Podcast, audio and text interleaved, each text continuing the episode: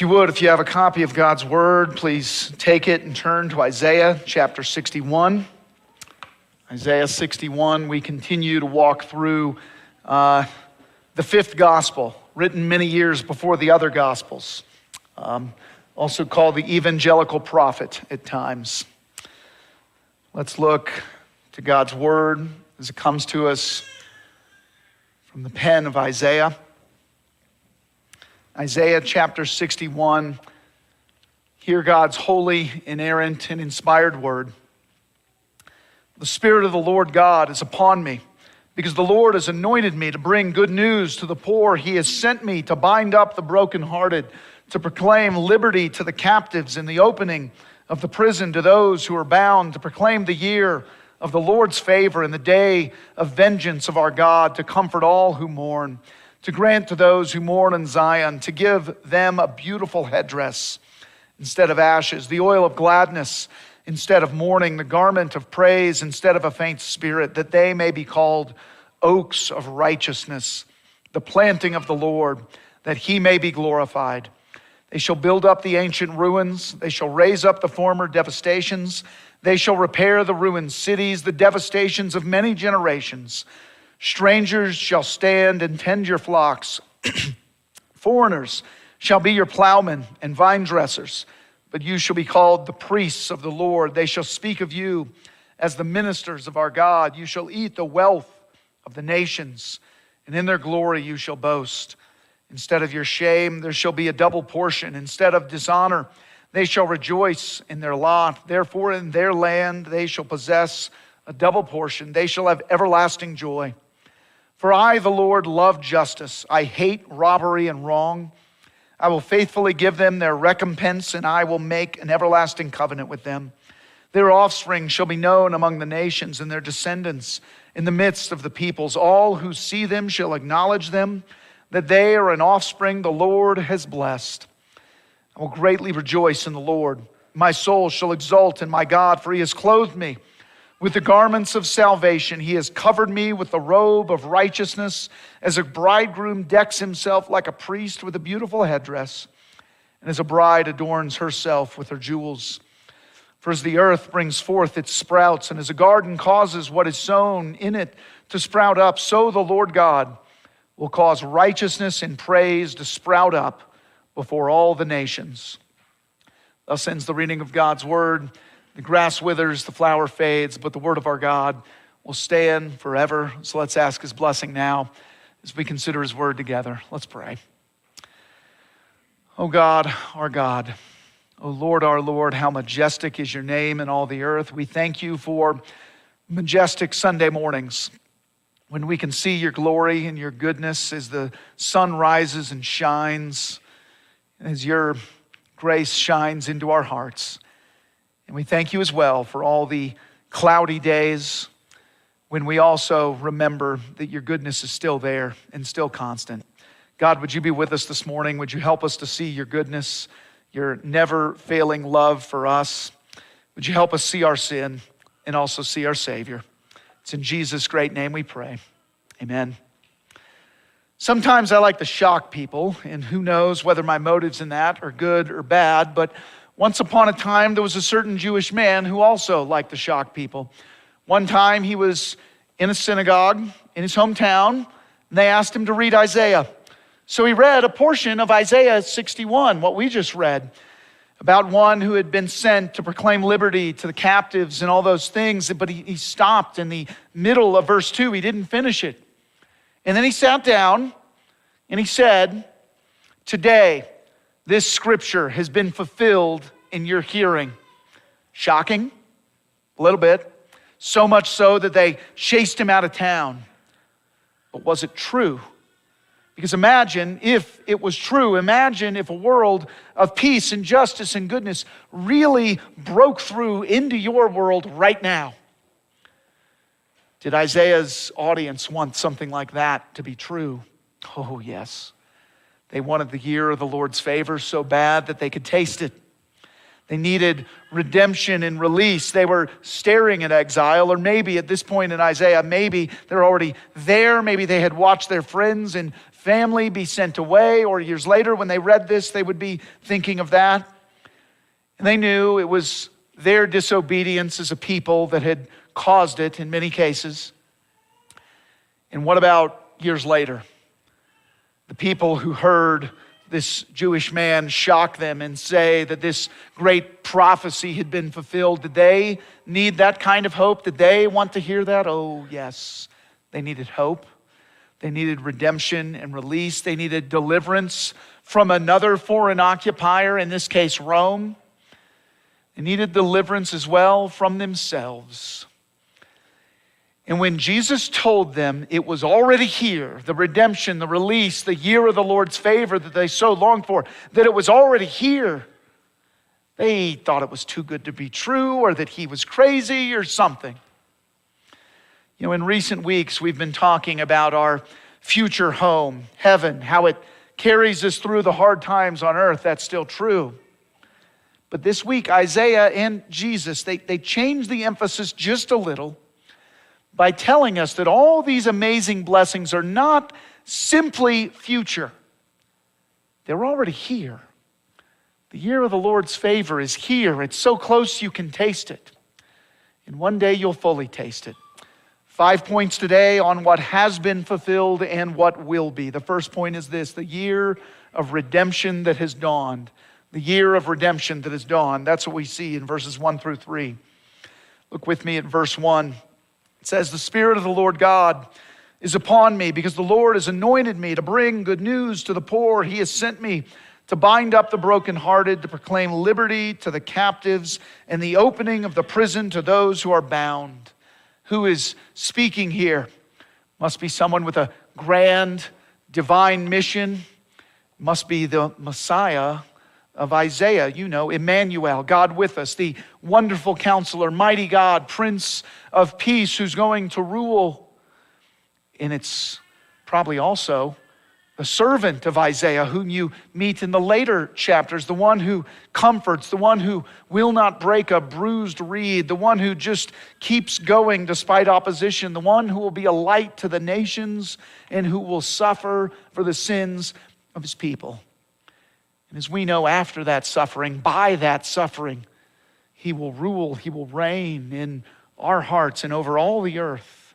He will do that. He'll secure the freedom that he promises us. But it's, but it's one day, far off, in the future. Be patient, right? That's not quite what Jesus said, is it? Luke 4 21, after reading Isaiah 61, verses 1 and 2, at least the beginning of verse 2, he said to the synagogue, Today this scripture has been fulfilled in your hearing. Now, how did Isaiah's audience first read this passage? Well, they probably looked to it with hope for the return from exile. They not, might not have known how long it would be till all that happened. But how should we look at this passage? We who live after the life and death, the ministry of Jesus, his resurrection as well. How should we look at this passage? We should see with gratitude all the ways that Christ has fulfilled this promise. For example, the poor, the poor in spirit as well, have good news preached to us. The brokenhearted have been bound up and bandaged, receive the comfort that comes from knowing that there is no condemnation for those who are in Christ Jesus. The enslaved, those enslaved by their sin, have been freed. And then there's the last phrase of verse 1 that talks about prison, or you might see the footnote. It says, well, uh, it might also be translated this way Does it mean that the prison doors have swung open? Does it mean that blind eyes have been opened? Some think Isaiah is using a, a double entendre. There's freedom from the darkness of prison, freedom from the darkness of blindness. In all of this, he's saying the year of the Lord's favor has already come. And that phrase, the year of the Lord's favor, it clearly alludes to the Old Testament concept, the year of Jubilee.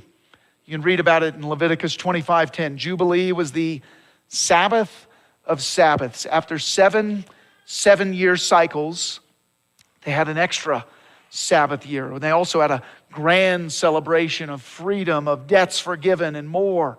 The 50th year, it was a bash of unbelievable proportions. It's what they were supposed to do. Yet some have said, we don't know if they ever actually celebrated the year of Jubilee.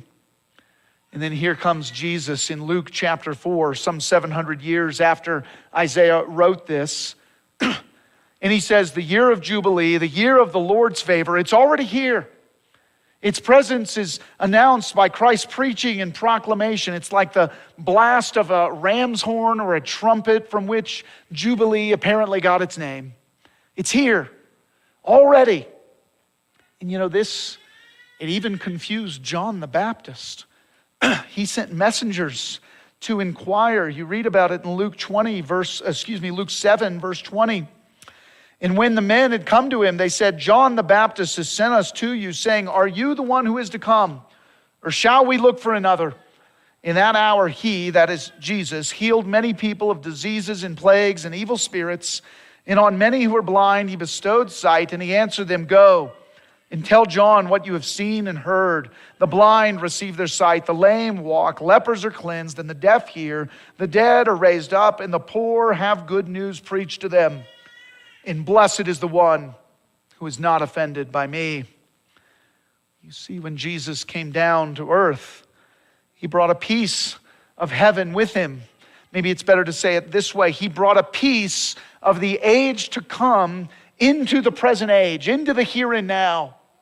As we sing, one day sickness, sorrow, pain, and death will be felt and feared no more. And you see, Jesus brought some of that with him.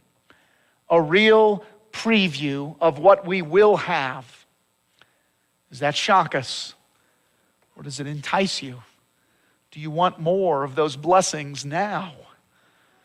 Because his kingdom is still here and it's growing. His gospel is still here and it's growing, it's spreading from shore to shore. He still binds up the brokenhearted, those who suffer, quote, any and every human breakdown from emotional prostration to conviction of sin.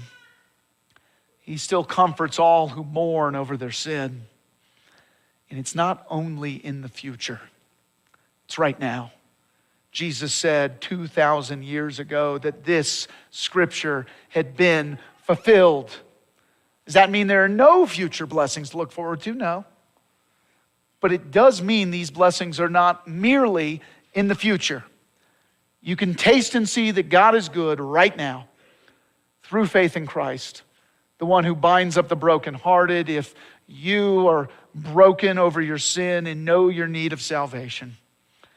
First thing we see in Isaiah 61 with an assist from Jesus in Luke 4 is that the year of redemption has already dawned.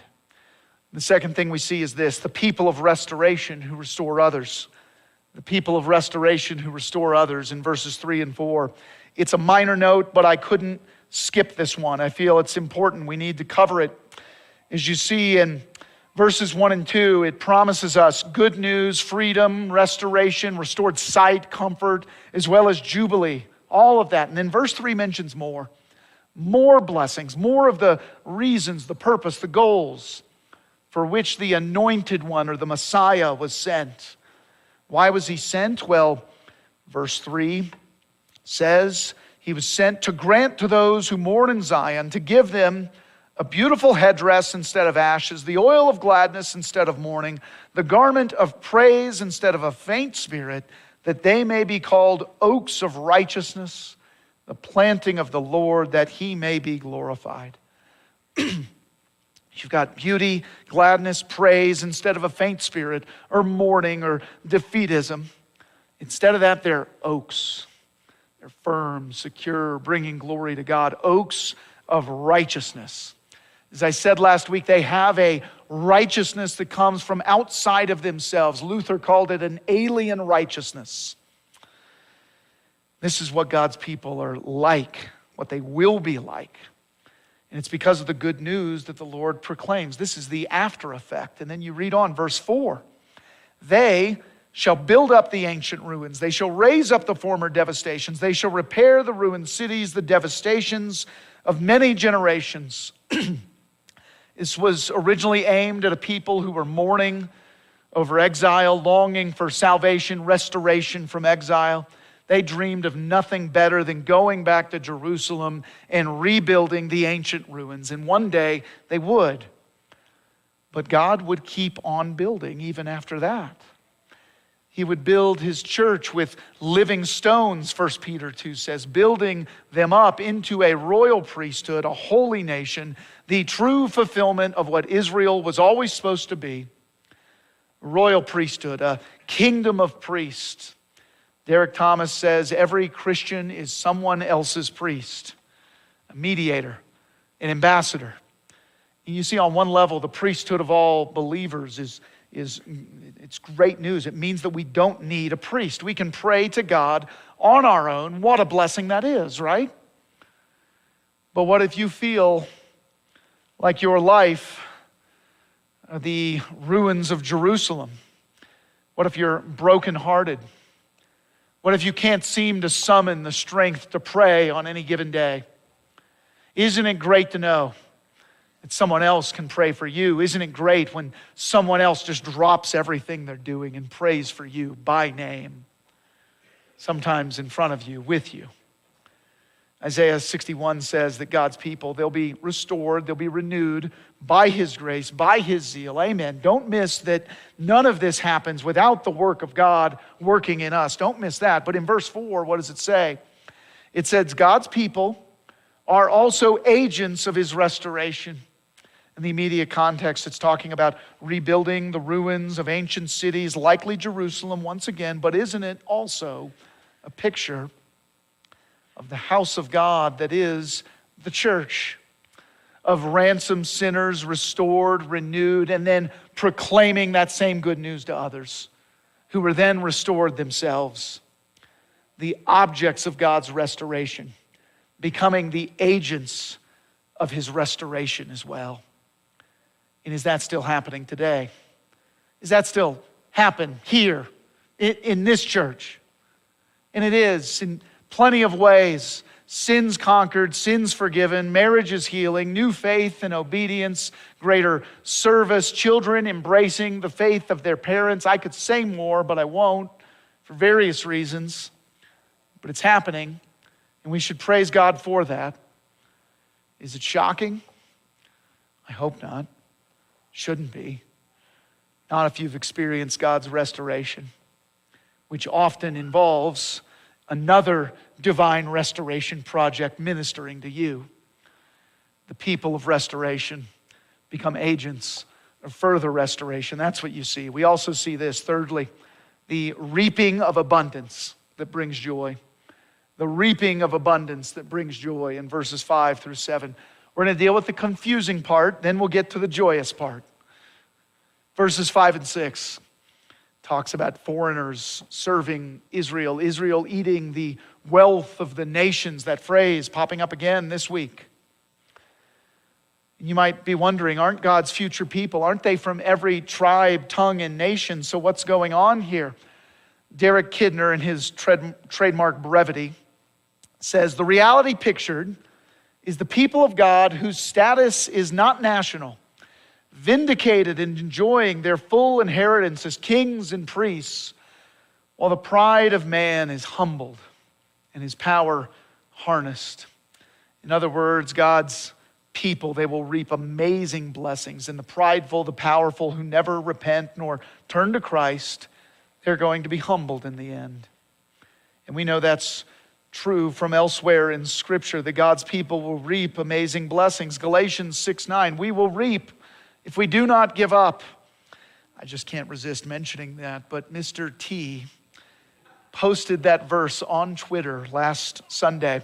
Yes, all of you children of the 80s, Mr. T is a Christian. Somebody also told me that he's an ordained minister. Galatians 6 9, we will reap if we do not give up. We will reap we will inherit a great harvest of blessing.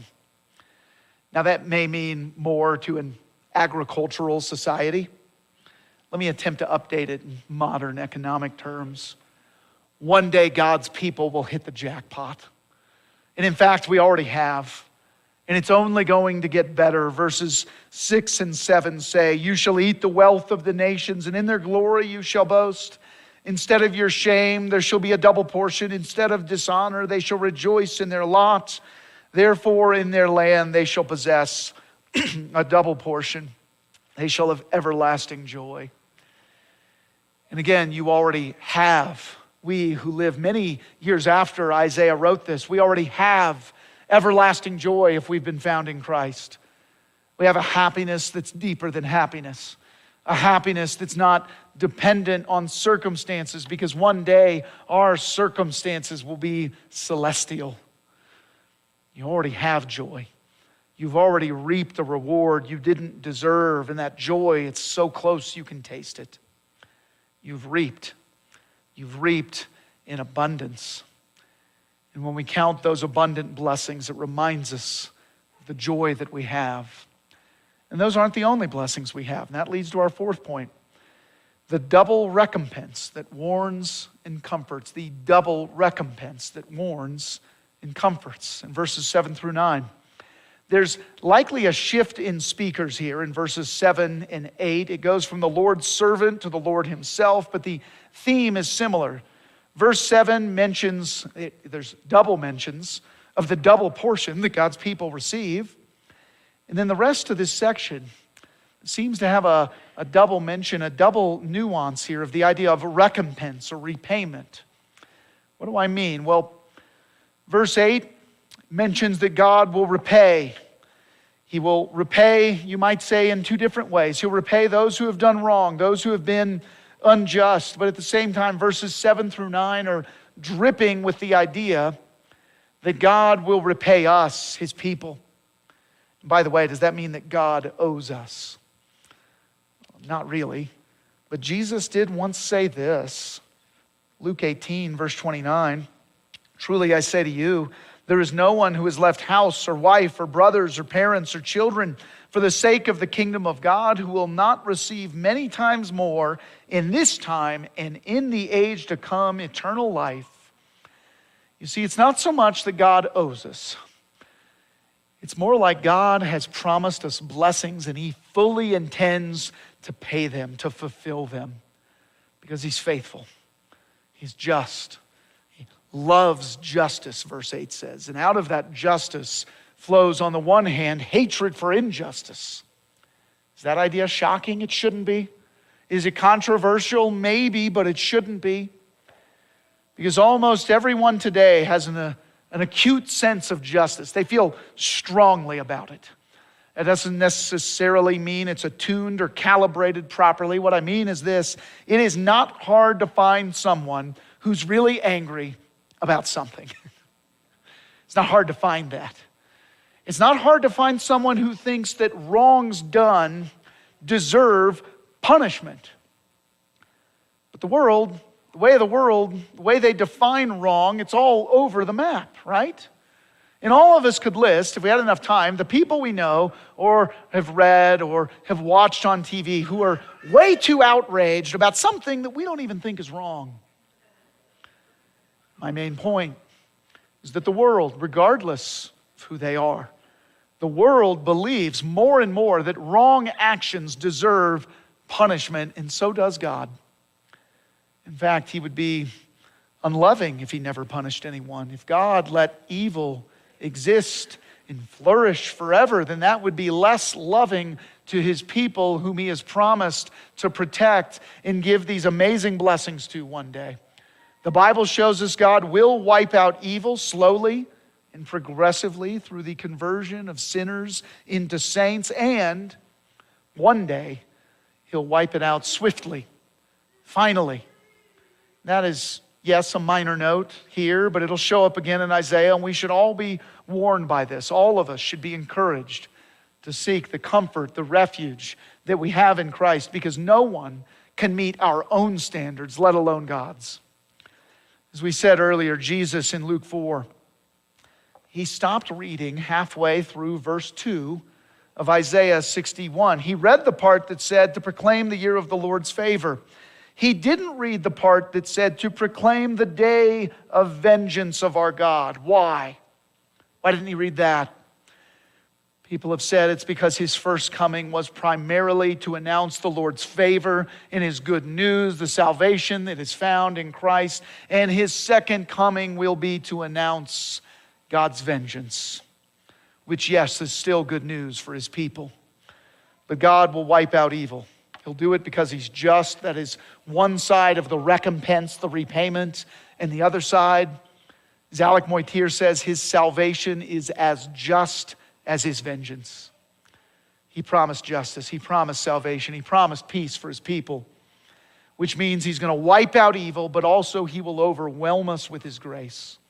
He'll overwhelm us with double portions, with the everlasting covenant, so that all of his promises are doubly secure, overwhelming us with recognition, with status, and more. Verse 9 says, Their offspring shall be known among the nations and their descendants in the midst of the peoples.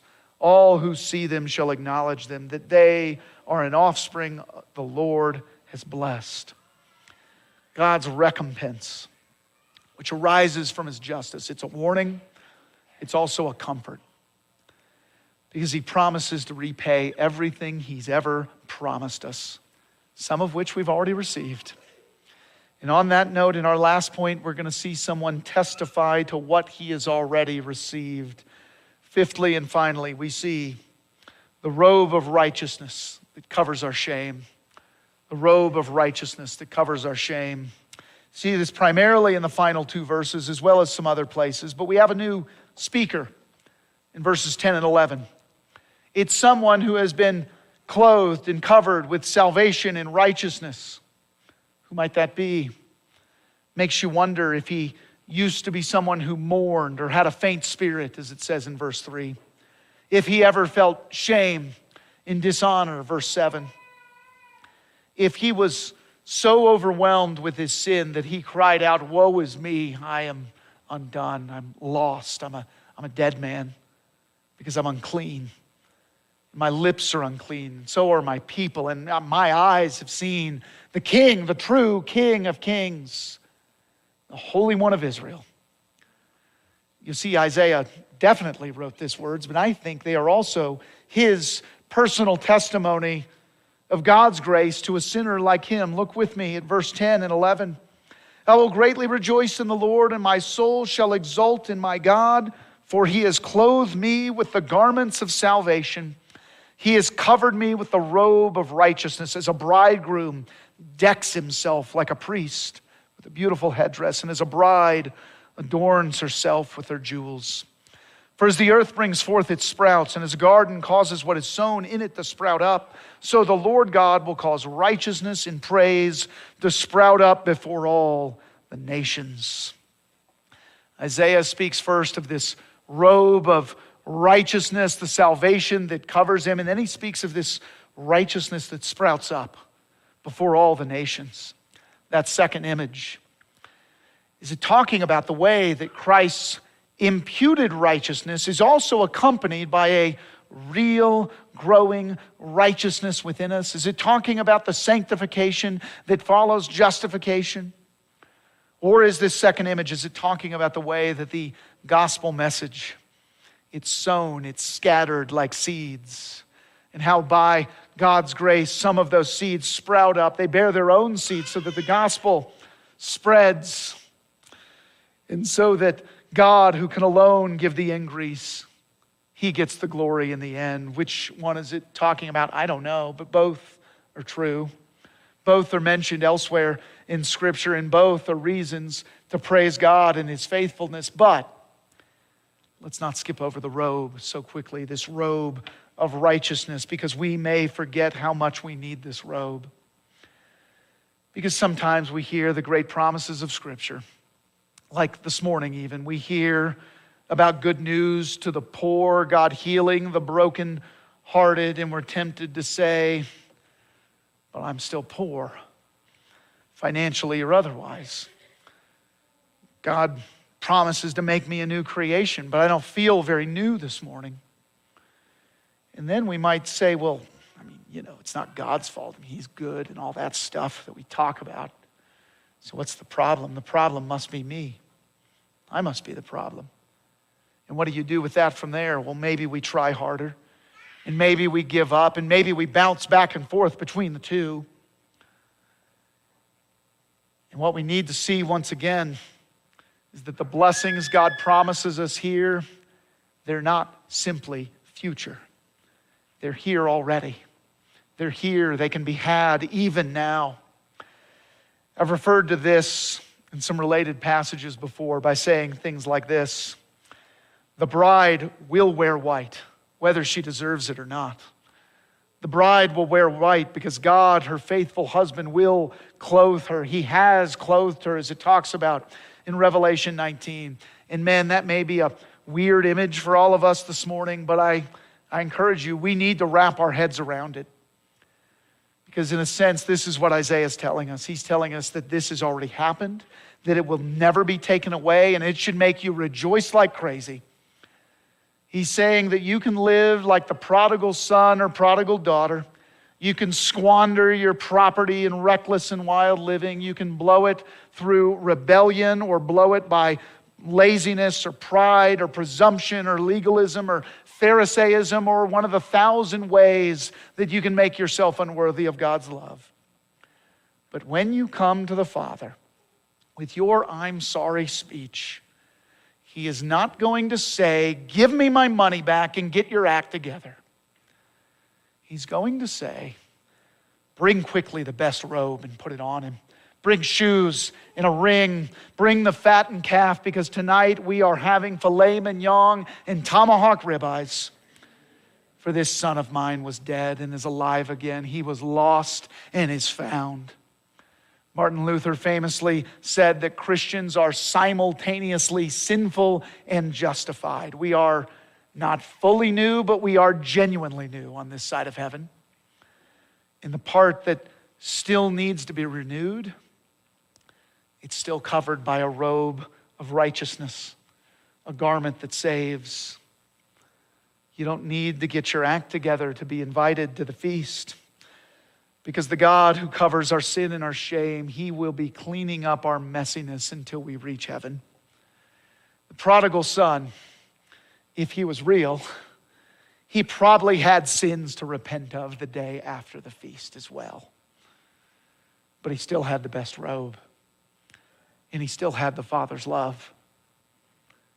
He already had it, and that part never changed. Was it shocking? Probably. And it was also true. And not true one day, but true at that very moment.